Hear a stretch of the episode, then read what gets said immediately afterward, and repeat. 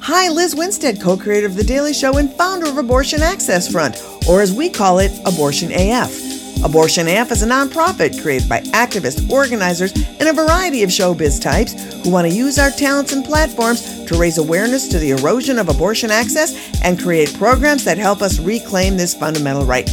We help connect local abortion providers and activists with their community so folks can learn how to help clinics stay open, patients access care, and reverse the current decimation of bodily autonomy. We also get into good trouble exposing the lies of the anti abortion movement at their churches, their rallies, and their religious based fake abortion clinics, where creepy people doing some sort of medical cosplay demonize folks seeking abortion care instead of providing it. Oh, yeah, and our weekly podcast, Feminist Buzzkills Live, we use facts and humor to wade through the ever changing news in this hellscape. To learn more or to make a donation, visit aafront.org. Exposing sexist ass clowns has never been more rewarding. TV is filmed before live studio audience being held against their will.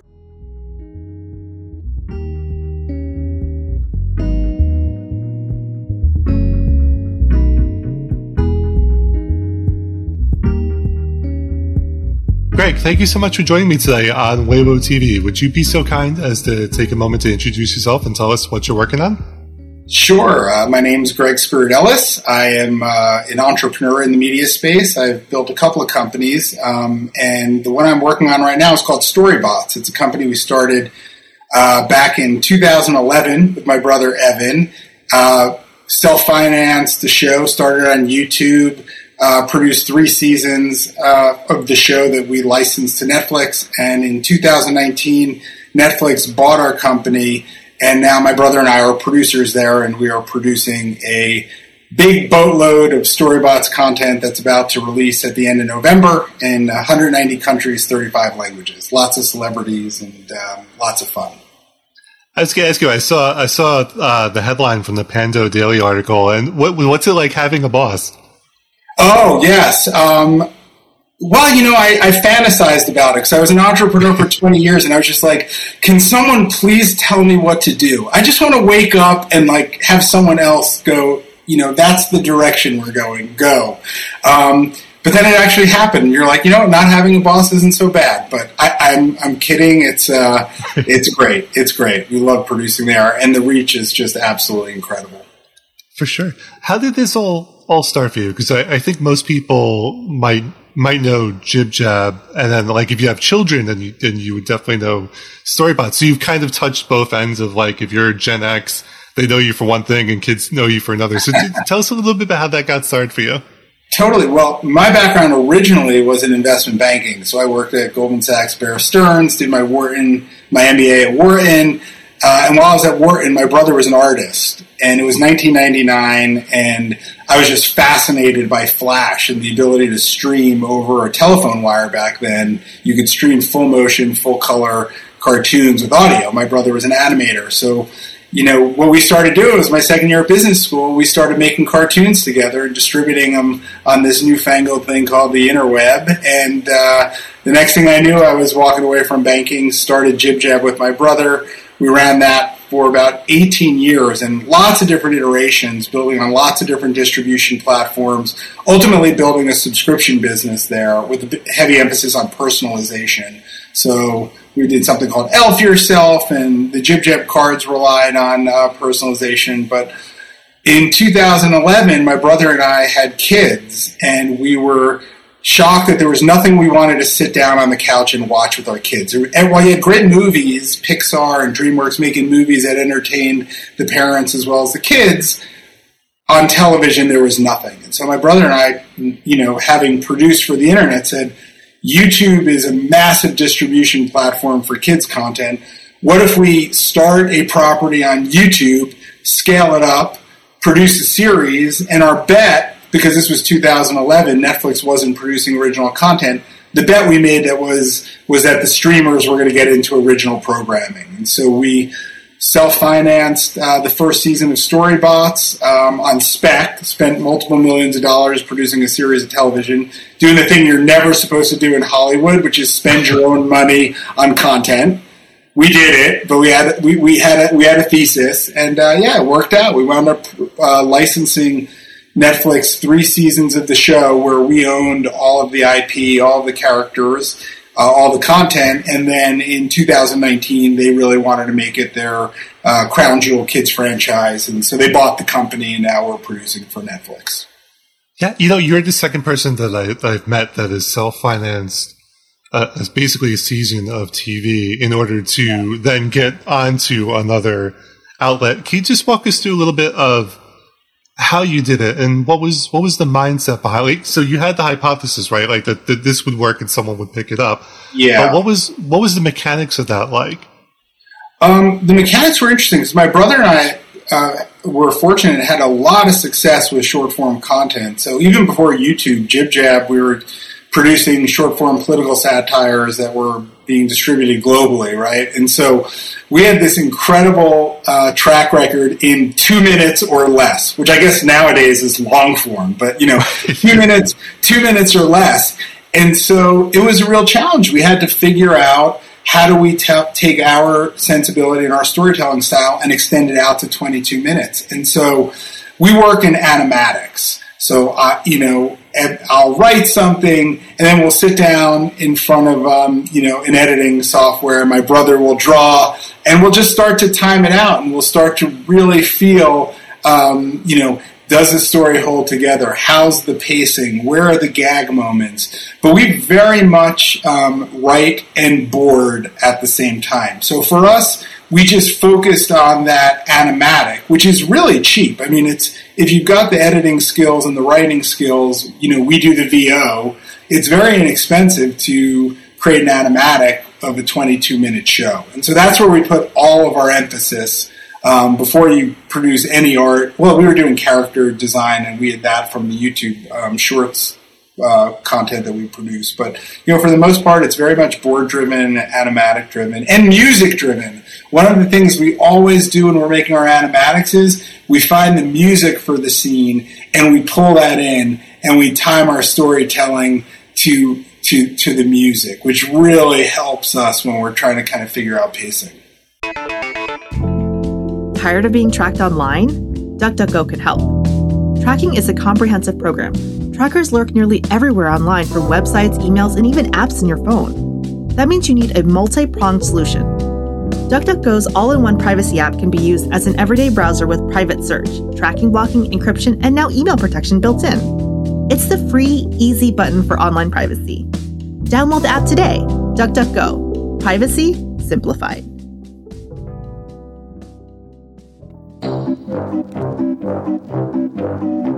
Hi, I'm Mike Reiss. I've been writing for The Simpsons for 30 years. But in my spare time, I travel. I've been to Iran, Iraq, the North Pole, the South Pole, Chernobyl. These are my vacations, folks. I've even been to North Korea. That's the scary Korea. It's all in my new travel podcast on the Believe Network called What Am I Doing Here? It's fast, it's funny, and it's factual enough. You'll hear how I was robbed in Rio, kidnapped in Honduras, dangled from a cliff in Pakistan, and chased by a lady with a meat cleaver again in Honduras. I had a lot of problems in Honduras. Each week, I visit all the world's hotspots and hellholes so you don't have to. You're welcome. Download and subscribe to What Am I Doing Here wherever you get your podcasts. And where did you, what did you lead on? Like, what resources did you look into in terms of getting better and sharper at storytelling over 22 minutes as opposed to like two minutes? Yeah, we had a so at the time um, overbrook entertainment which is will smith's production company was an investor and his partner james Lassiter was on our board. And so we really leaned on James, who had done a lot of television production, to we'd review the animatics. We'd bring in our animatics with our terrible scratch tracks into the boardroom, and we'd get feedback. And we'd you know, on everything from the theme song to the pacing to the characters. And then we're also lucky enough to have John Landis, the famous uh, movie director, as a advisor to the company as well John helped us think through our storytelling a bunch as well. But it was very much just trial and error and, and killing your babies, right? Like, Right. oh boy, that sequence is really funny, but you know what? It's not fitting in the, it, it's not helping the overall uh, piece, so, you know, we have to kill it. Yeah. Tell me, uh, do you, is there an instance that comes to mind where you had that, where you had something that you really liked, but you, but you found that it just wasn't resonating and you had to let it go? Oh, I mean, it happens all the time. Uh, you know, the the best gags, always usually gags, because um, you know, usually gags get sacrificed for the pacing of the of the broader story. Uh, it's a, it's rare we'll lose a whole sequence or anything, but yeah, we've killed so many gags that we've loved, and it's always painful. But you know, you, you kind of feel proud of yourself after you've done it. You're like, I sacrificed for the for the you know broader good of this piece. Uh, let me ask you, like, I'm sure that the answer is like numerous things, but what, what's something that's really surprised you from producing for YouTube versus producing for Netflix? That's a great question. Um, there are really three uh, stages, I would say. First was us producing for YouTube, which is pretty much like the bread and butter that production that we've done for JibJab for so many years. It was all music driven, short form. My brother is a is a brilliant artist, and he's got this uh, uh, uh, army of brilliant artists who, um, who, oh, hey, shh, who, who support him. Um, oh, um, and uh, so anyway, so he, uh, so so you know, all multimedia, so two D, three D, puppets, live action. Uh, we've been doing all of it forever. So that wasn't that hard. Then we started producing um, independently the 22 minute shows. That was a little bit more challenging, but still something where we controlled, very guerrilla. We knew how to do it. It was just basically extending timelines. Then once you get into a Netflix, a much broad, you know, much um, a much uh, you know more established uh, distributor. Now you're dealing with like a much bigger production organization. You're dealing with the unions. You're dealing with a lot of the components that when we were a smaller independent studio we didn't have to deal with. Right. Yeah. And, and so tell me, what was it like as an independent operator uh, bringing in guests like David Cross? Like, what was that experience like? Yeah, well, we were fortunate. We had a, an amazing casting director who's got incredible relationships, and so you know, we would we would we would write the roles. Um, we'd write the roles as generically as we can, as we could, and then once we got the talent assigned, we're like, okay, how would David Cross deliver this line? um, so, but it, was it was wild. It was really wild. And you know, my brother directs, so he was working primarily with the talent. And they're very fast shoots, and they're done on green screen. Most of them. Um, back when we did the first few seasons, we were doing a lot more uh, interaction with props. But yeah, but my brother just gets them on and and uh, and you know we feed him the lines and we get our takes. But for the most part, they're short appearances, and we're able to get them pretty quickly. Yeah, no, it's awesome. You know, the thing about Storybots that, that resonates with me is it reminds me of early Sesame Street, right? Where they were still sort of figuring it out and they were a little more loose in terms of the things that they were willing to try and experiment with. Sure. Uh, yeah. Before, before it, you know, as it grew into a bigger entity, those things Sure. went away. Uh, is that what was an influence for you for Storybots? Was it some? Were you thinking something like a Sesame Street? What was like Most the thing that you definitely. I would say, you know, from the business side, it, was- the the vision was Sesame Street for a new generation, taking you know, which was amazing entertainment for parents as well as kids. And I think in the in the 30 years since that, you know, or at that point, 30 years since uh, Sesame Street was launched, you know, everything was Disney and Nickelodeon. I think you know, innovation and experimentation and taking risks all went out the window. And so for us, the exciting thing was it's a new world. There are new distribution platforms. We're in total creative control of what we're doing. Um, let's take advantage of that moment and, and, and, take some creative risks. But most definitely on the business side and the brand side, it was to create a modern day Sesame Street. And on the uh, on the creative side, most definitely, my brother is a you know, huge Jim Henson fan. I am as well, but he's the next level. And, uh, you know, and we actually even work with Frank Oz, who's showing up in this next season doing some voices. So it's very, and John Landis, who's also involved with Henson uh, as well. So we've got some ties there where, where, you know, any comparison to that work is uh, is is humbling. This is Rosie Tran from Rosie and BJ Save the World, a podcast asking big questions and discussing how to solve these big issues. This is a podcast for people just like you who ask Has the war on drugs been successful? Do we need universal basic income? Should we legalize sex work? Go to rosieandbjsavetheworld.com to get more confused.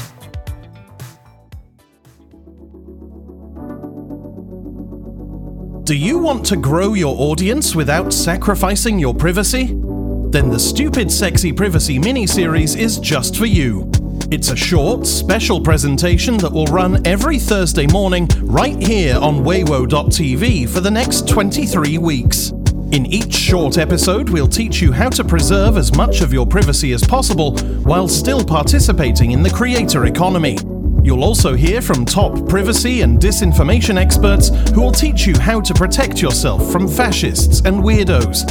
And who doesn't want that? So make sure you're subscribed to Weiwo.tv where all podcasts can be found, and we'll see you every Thursday morning for a special presentation of Stupid Sexy Privacy, a Weiwo.tv miniseries.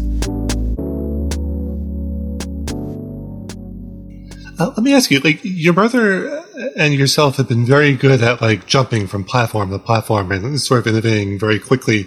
And I'm curious if it's is it just a natural curiosity, or are you actively like looking at these different platforms as they bubble up? Oh, it's a hundred percent. Like everything we've ever created is always inspired by new technology. So it's always what kind of story look, look at what's happening in the world and what kind of stories can we tell using that technology and then how can we leverage that technology for distribution that's always been the key so you know JibJab was born out of our fascination with the fact that you could do vector animation which is mathematical calculations on flash being pumped over a 56k phone line and that's how we started and everything from that point was always tied into a technology or a distribution trend. So JibJab, Elf Yourself, the personalization stuff was Facebook platform. You know, in the early days we were distributing on email, Facebook feed, access to friends' photos so you could put them into videos. Um, you know, that was a big part of it. And then with Netflix, it was really under, you know, understanding or seeing the trend that these platforms were growing and we're going to need original content. And so while there was a gatekeeper in that case, whereas you know on the pure on kind of Web one and Web two, there were never any gatekeepers. It was all driven by the quality of the work we were doing and how smart we were about setting it up to be distributed. Um, you know, Netflix was a gatekeeper, but on the other hand, you know, we saw the trend that they were going to need programming, um, so it kind of took the took took the risk down a few notches to spend our own money to develop a show.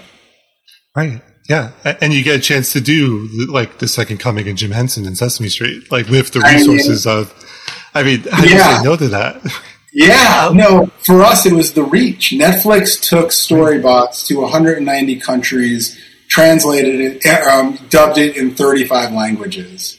I mean, the opportunity to create something that entertains and educates parents and kids in 190 countries in 35 languages. It's um, you know, we still we're still pinching ourselves. It's an, just an incredible opportunity to uh, you know do something that hopefully brings a little good to the world. Yeah, it's a hell of a thing. Um, let me. Like, are you guys thinking of like? Are you already looking at Web three and NFTs and and those technologies? Oh yeah, hundred percent. I think you know we're we're we're we've always been fascinated with new technology and, and how you can build IP, and there's no doubt like this opens up a whole new path for creators to develop properties, to own them, and not only that, but to engage a community in the development of those properties in a way that's never been really possible before. Not only engage them, uh, uh, you know, from a, a, creative standpoint, which can be a little bit harder, right? There's a like, how open can you be when you're trying to create something with a singular voice? Very hard. I mean, a lot of people doing a lot of experimentation with storytelling uh, in Web three. Um, you know, I know how hard it is to tell like a longer form story, and the idea of crowdsourcing that is, um, you know, is is challenging. But uh, but on the idea of like being able to incentivize people in your community who are supporting you to actually be a part of its long term success is really exciting. Yeah, I agree. Um, before we wrap up, I just wanted to rewind a little bit back to JibJab because I think it's an important piece of internet history. Uh, and especially now that Flash isn't a thing anymore, Yeah. you, like you, Apple's gotten rid of it. Like, do you often think about its place in the story of the internet? Like, do you often stop and look back and go, because that was that was a pretty big moment. Like, that was something that was you know involved in the presidential election coverage, and so Sure. I, I think it sh- it shouldn't go unremarked, right? Like how how impactful this was when when your brother and yourself both put out the cartoon. Like, do you often think back to that? Um, you know, I, I look forward. I don't I don't spend a lot of time thinking back, but I'm I feel just so fortunate to have come of age professionally at a time when the internet was brand new and there were no platforms controlling distribution and how far and how wide you were able to distribute your content depended on the quality of that content as opposed to controlled platforms and algorithms. And so I often look back and think, wow, that was really cool. We saw this. We saw it as an opportunity. People thought JibJab when we did This Land is Your Land in 04 was an overnight success. We'd actually been working at it for almost five years at that point. We're about to say maybe the internet never will be used for entertainment. But um, that's what excites me. It's those, it's the new, it's, it's those, you know, untapped opportunities that technology is opening up to tell stories. So I don't look back on it often, but I think I look we, we look at the world the same way going forward. I like that. Now, before I get to my last question, where can we find you? Where where can we check out the show? Obviously, Netflix would be the Yeah, sure. to- You can go on Netflix. You can go on YouTube uh, to set up uh, or to uh, check out everything we're doing on the Storybots front. You can go to uh, my Twitter uh, at 3GS, uh, 3Gs because I'm G R E G G, uh, or uh, you know, or a good old LinkedIn. And my last question for you is, is one I ask everybody. It's what's one thing you've always wanted to be asked in an interview that you just haven't been asked yet? Um, that's a really good question. Um, you know, one of the things that in the Storybots universe is, you know, would you do that again? Could you do that again? Because I talk to a lot of people who want to develop kid shows, and you know, they want to take our playbook, and that's that's I guess one thing I would say is the playbooks don't age well, right? Where where are these where are these platforms? Where are these technologies in their life cycle? Um, it would be crazy to spend millions of dollars financing a series, uh, season one of a show you want to do with the hopes of distributing on Netflix. I'm not saying it's impossible, but now, you know, when we did it, it was a, it was a wide open pipe that needed content and now it, and it had no studio and now it's a traditional studio with development execs and a and a big pipeline of content so never look at someone else's playbook and you know from years ago and think you could still do it. You kind of always got to uh, you've always got to be thinking ahead, and innovating on, on your strategy. This is Greg Goldstein, and I'm the applause sign operator here at Weiwo TV. But turning this cute little sign on is only a small part of what I do with the show. I also pay the bills. So if you like what you just heard, and you want to hear more episodes of Weiwo TV, let me share with you how I make the money to pay those bills. Knock knock. Who's there? Broken pencil. Broken pencil who? Never mind. There's no point. Did you know that laughter is a distinctive human characteristic meant to help calm us down? You see, the business of marketing may be ever changing, but people have been documented trying to make each other laugh since ancient Greece. That's why at That Funny Agency, we're more than just digital marketing professionals with years of big agency experience. We're also professional comedians, artists, actors, writers, and musicians who have a unique insight into the science of happiness. At our digital marketing agency, we use our innate humor to bring people closer together customer to business, collaborator to client, friend to friend. It's almost like funny is our middle name. Oh, wait, it is. So come laugh with us, journey with us, grow with us at thatfunnyagency.com. We're That Funny Agency. Strategic 360 degree digital marketing by unapologetically funny people. That's it for this episode of Weiwo TV. Our announcer, editor, and producer is Jonathan Ingram. Additional editing is provided by Andrew Van Voorhees, and those dulcet tones you hear are those of Rosie Tran, Crixley, Colton Hagen, and Elise Randall Monica. And of course, our show is hosted by Mr. BJ Mendelson, recording at the George Carlin Podcast Studio. So, folks, stay strong, stay safe, and stay sexy. Thanks for listening. Okay, your your your middle name is Macho, but uh, I'm wondering if you ever cry. You ever has Macho Man ever cried? Yeah. Really? Uh huh. It's okay for macho men to show every emotion available right there, you know, because I've cried a thousand times, I'm gonna cry some more. But I've soared with the eagles and I've slithered with the snakes and I've been everywhere in between. And I'm gonna tell you something right now. There's one guarantee in life, and that there are no guarantees, yeah. And uh, understand this. yeah. Nobody likes a quitter. Nobody said life was easy, so if you get knocked down, take the standing eight count, get back up, and fight again. Did you enjoy today's show? If you did, please take a minute and leave us a review. Yes, we know you're busy, and every podcast asks you to do this, but there's a good reason they do. Because every time you leave a review, that review helps more people find and listen to the show. And you know what that means for you? More great episodes of Weiwo.tv. So, what are you waiting for? Take out your phone and leave us a review right now before you move on to something else and forget about us. And we'll see you next time, right?